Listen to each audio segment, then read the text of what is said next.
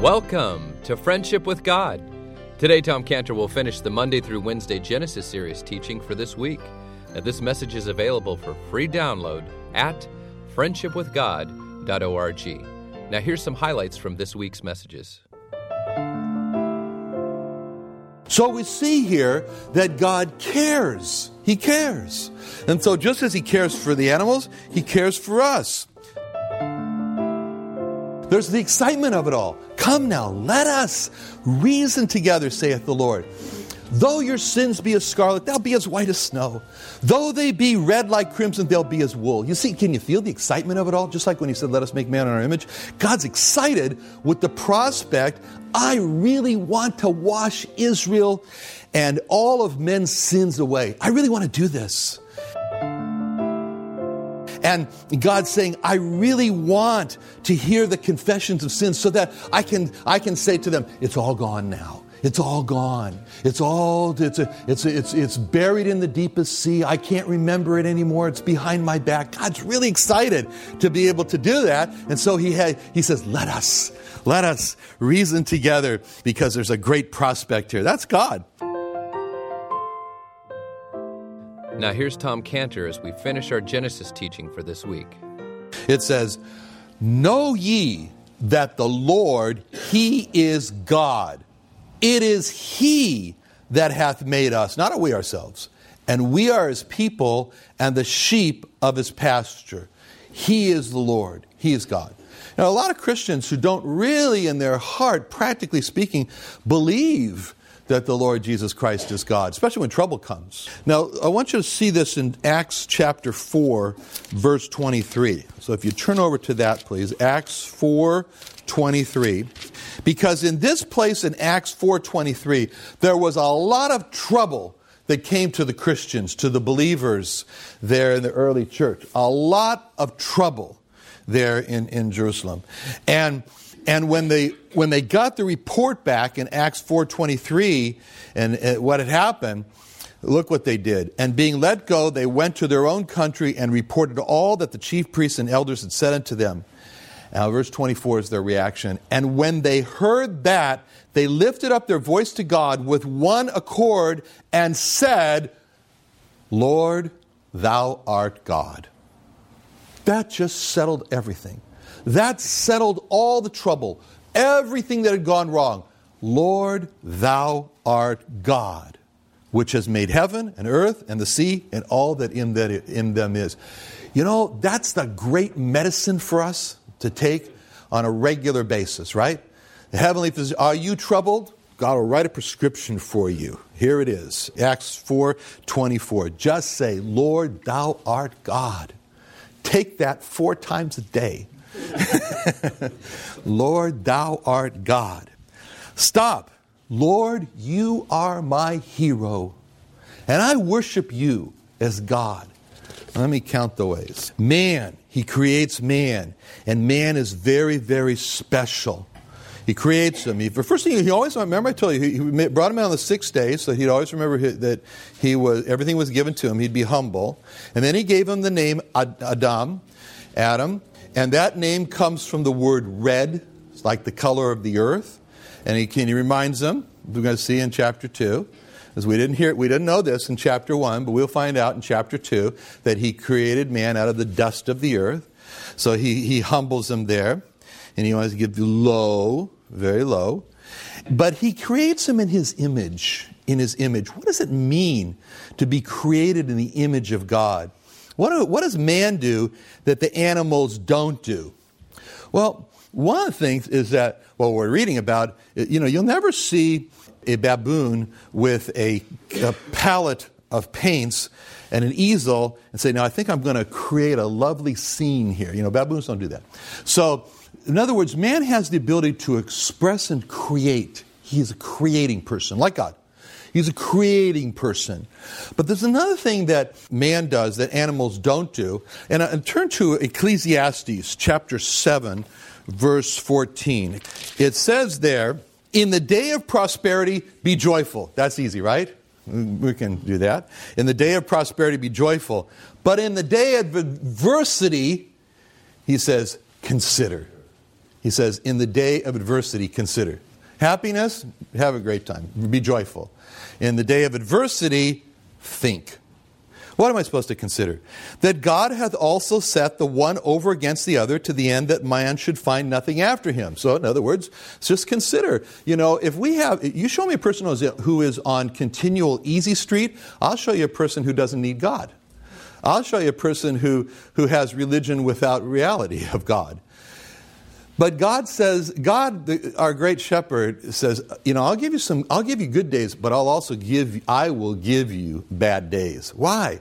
Because I don't want you to stay here. I don't want you to have this disease of Lot's wife, you know, turn back, you know. And I don't want you to do that. I want you to be looking forward to heaven, even though you're placed here. So I'm going to give you good days, and I'm going to give you bad days. And then he says, think about it. Consider it. Consider it. That's what man has the ability to do. You'll never see a dog sitting there thinking about, today was a really bad day. And this was, I had a good day yesterday, but today was a bad day. And so I think, the, what is the meaning of that? No, the dog won't do that, right? But man is can do that. In Isaiah one three, we've talked about this before, the ox knoweth his owner, the ass his master's crib, but Israel doth not know, my people doth not consider. They don't think. Who made all of this? When they look up, you know, no bird is going to look up into the sky and say, "Thy heavens declare the glory of God."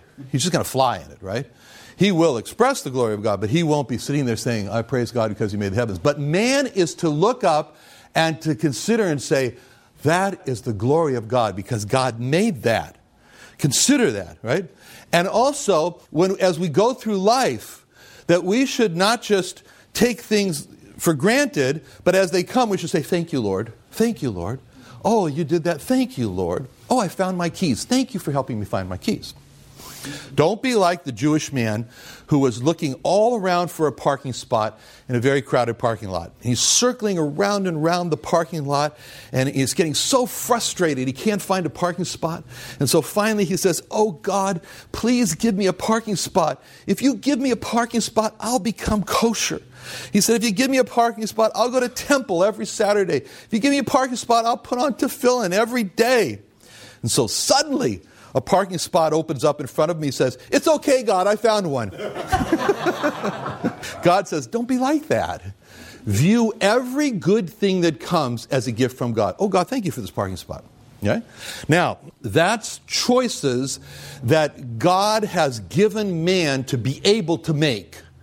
It's a very important phrase that's given throughout the book of Leviticus where it talks about the free will offering. The free will offering is you weren't forced to do it, but you did it because you wanted to do it, because it was your choice to express this special thanksgiving towards to God. That's a good thing. If something good happens in your life, give God some more money for that. And say, this is a free will offering, Lord, because this, you know, or that, or something else happened. And if you do that for parking spaces, then we'll have a lot of money here at the chapel. But uh, let's see. I'm just going to finish with this one thing. Turn to Ephesians chapter four and verse twenty-two. So here, it's also speaking of choices that we make. That you put off concerning the former conversation, the old man, which is corrupt according to deceitful lust. And be renewed in the spirit of your mind. So that's the how-to. And you put on the new man, which after God is created in righteousness and true holiness. Wherefore, putting away lying, speak everyone truth to his neighbor, with his neighbor, for we are members one of another. And be ye angry and sin not, let not the sun go down upon your wrath. Neither give place to the devil. Neither give place to the devil. Okay. All of these things that are being spoken of here in Ephesians are choices. You have a choice. I have a choice. We have a choice. We can either put off or not put off the old way we used to live. We can either put on or not put on the new man which God has given to us that desires righteousness and holiness. We can either put away or not put away lying and anger and so forth.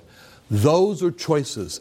That's what it means to be created in the image of God, to have the choice, to do that, to exercise the choice. See, turn, if you would, one last one. I said this was the last one, but one, this is the last of the last one. Psalm thirty-two, Psalm thirty-two, nine.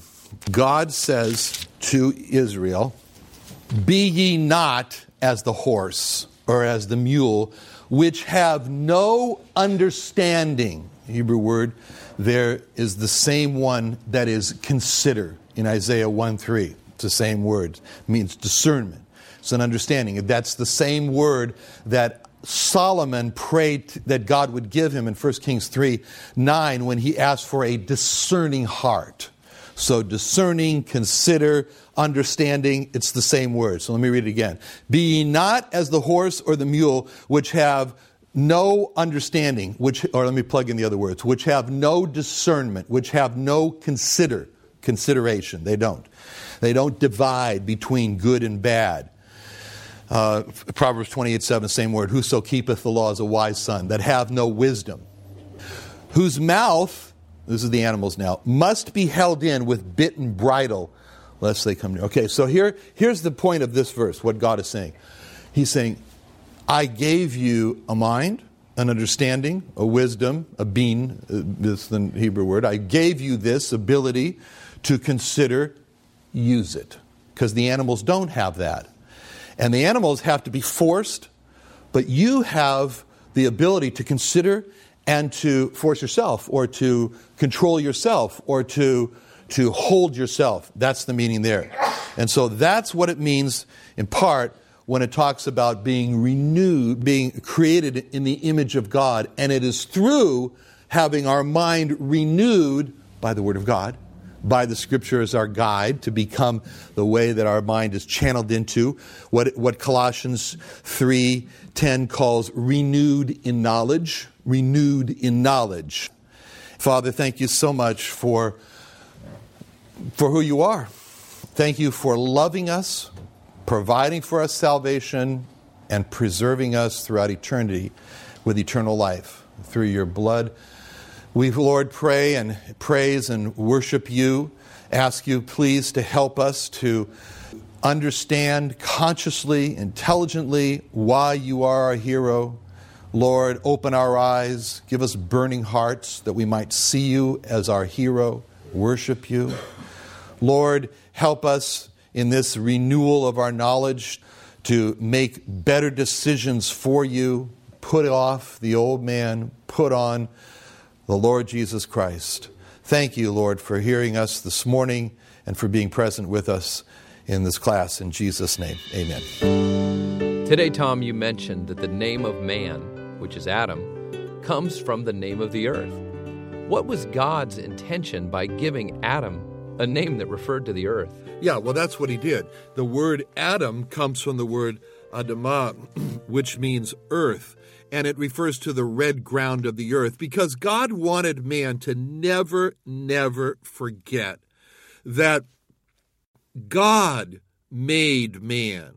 And he made man out of the dust of the earth. And if you think that you can look at the earth and you can see life just spontaneously generate out of it, then you could possibly think that man got his life from the earth, but he didn't. And the fact that God gave to man this, this name that refers to the earth, also to remind man that he was going to re- his body was going to return to the earth so that man would know his dependence on God, and he would turn and submit himself and call on God's name. You know, this idea that people have that somehow from the earth, life just spontaneously generated itself, and all of this money that's being spent to look into the the, the, the universe with for, for extraterrestrial uh, intelligence is absolutely, God must be sitting in the heavens and laughing at this, because God is life, and he alone gives life. You know, the the uh, as many of you know, my professor for physical chemistry was Professor Stanley Miller. And Professor Stanley Miller had his famous sparking chamber, in which he put in electricity and sparks and ammonia and methane and the temperature and, and circulated around and, and sparked and had a tar trap. And at the end of it all, he was able to demonstrate that he could demonstrate that, that uh, thirteen of the twenty uh, it's, uh, amino acids found in life that he made. And so this was hailed as, oh, this is wonderful, you see, from the earth that uh, alone that uh, life could have arose. But uh, uh, if you think about it, that, there, there, that uh, it, well, let me put it this way. During Passover, we all have to eat this, uh, this food called gefilte fish. And uh, if you're Jewish, uh, then you had to eat gefilte fish. And if you're not Jewish, and for some reason you were forced to have to eat this food, I feel very sorry for you. I'm very sorry. But anyway, uh, gefilte fish is uh, is very well known in, among Jewish people.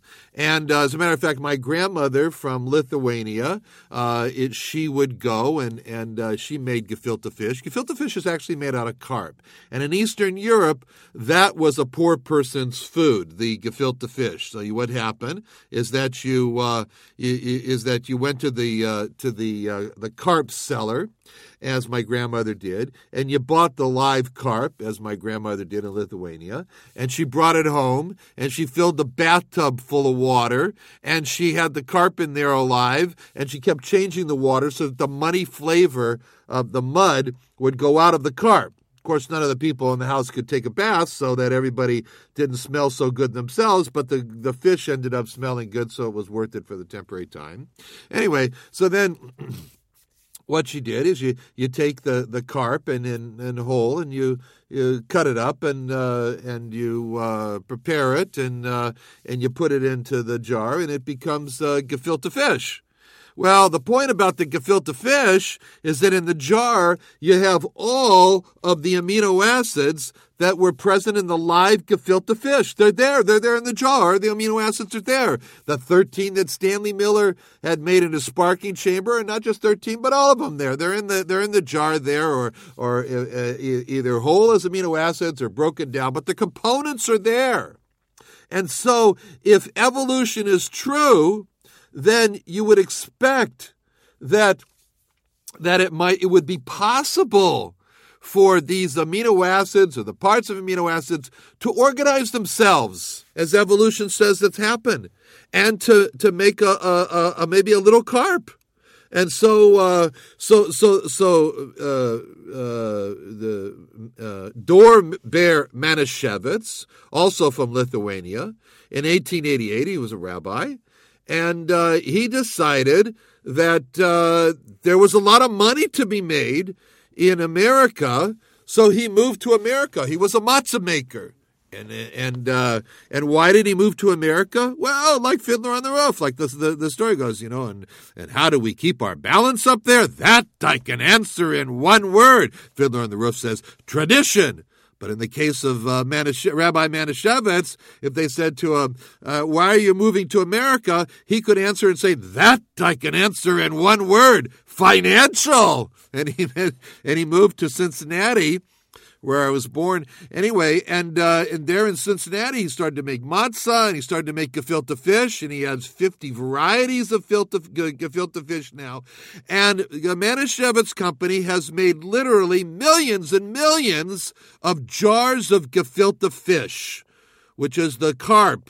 All the parts of the carp, all the amino acids, the parts of amino acids are there. They're in the jar of the gefilte fish. And you know what the point is? The point is, is that of all the millions and millions of jars of gefilte fish that the Manischewitz company has made, no one, no one has ever reported opening a jar of gefilte fish and saying, oh my, look at that, there's a little carp swimming around in there. No one's ever done that. You know why? Because life does not spontaneously generate itself, because that that story is alive. That's the same story that was put to Louis Pasteur.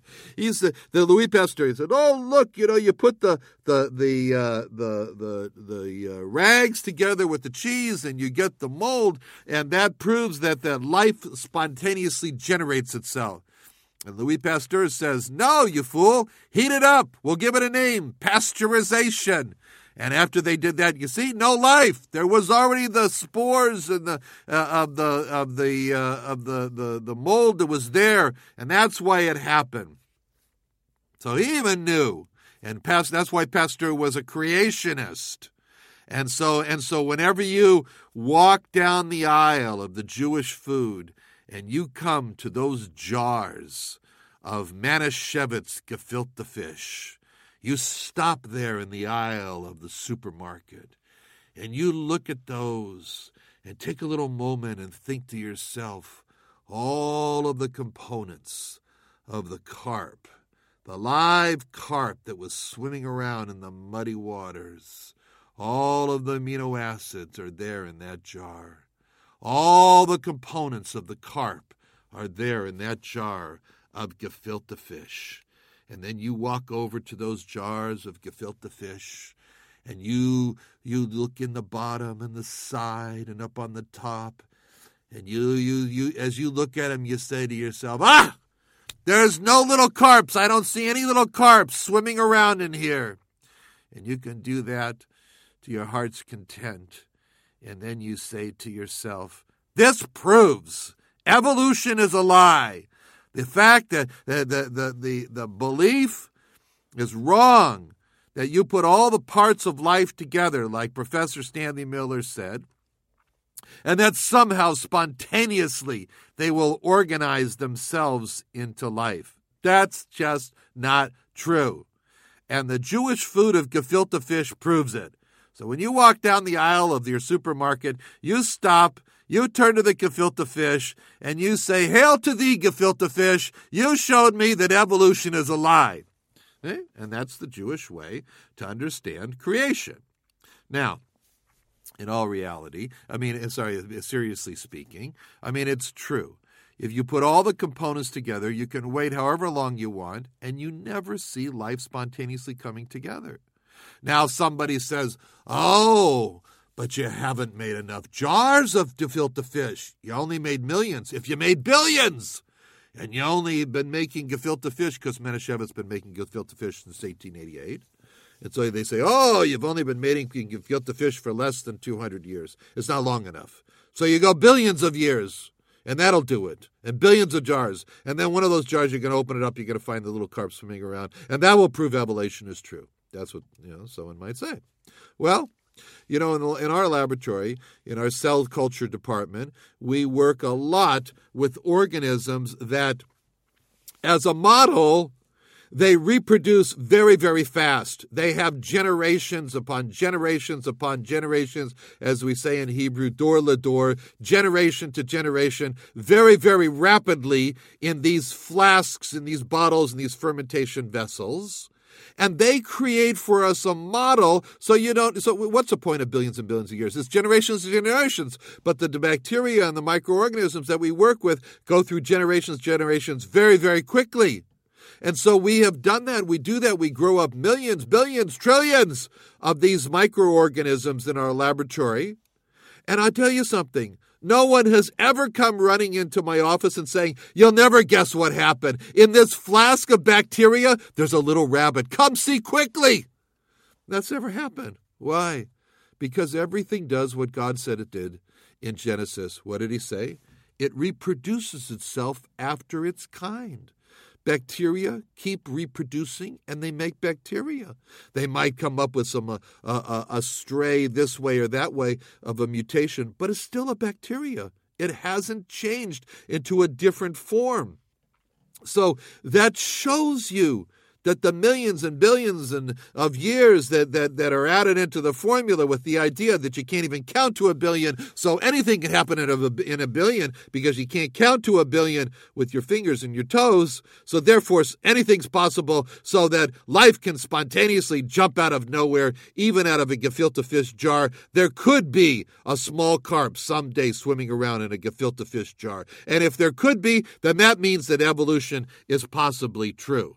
Well, we have to use our head. God's given us a head, and he showed us, no, it can't happen. It hasn't happened, even in the models that we've put together. So what does all this mean? We are Adam. We are made from the earth by God. We don't cling to the earth for life. We cling to God who took the earth and gave us life. That's our great God, our great life giver. Thank you for joining us today. Join us again tomorrow as Tom Cantor begins a new study on Thursdays and Fridays from Exodus. Now, are you interested in learning more about the Jewish people, their past, their present, their future? Tom Cantor has written a book on the life of Joseph. It's titled Understanding the Jewish Messiah and the History and Future of the Jewish People Through the Life of Joseph. It's nearly seventy pages, and if you'd like to obtain a copy of this book, call us today at one eight hundred two four seven three zero five one. Once again, that's one eight hundred two four seven three zero five one, and we can help you to obtain a copy of this book or other Jewish resources that you'd like to receive from Tom Cantor. Thanks for listening, and join us again tomorrow as we begin in Exodus.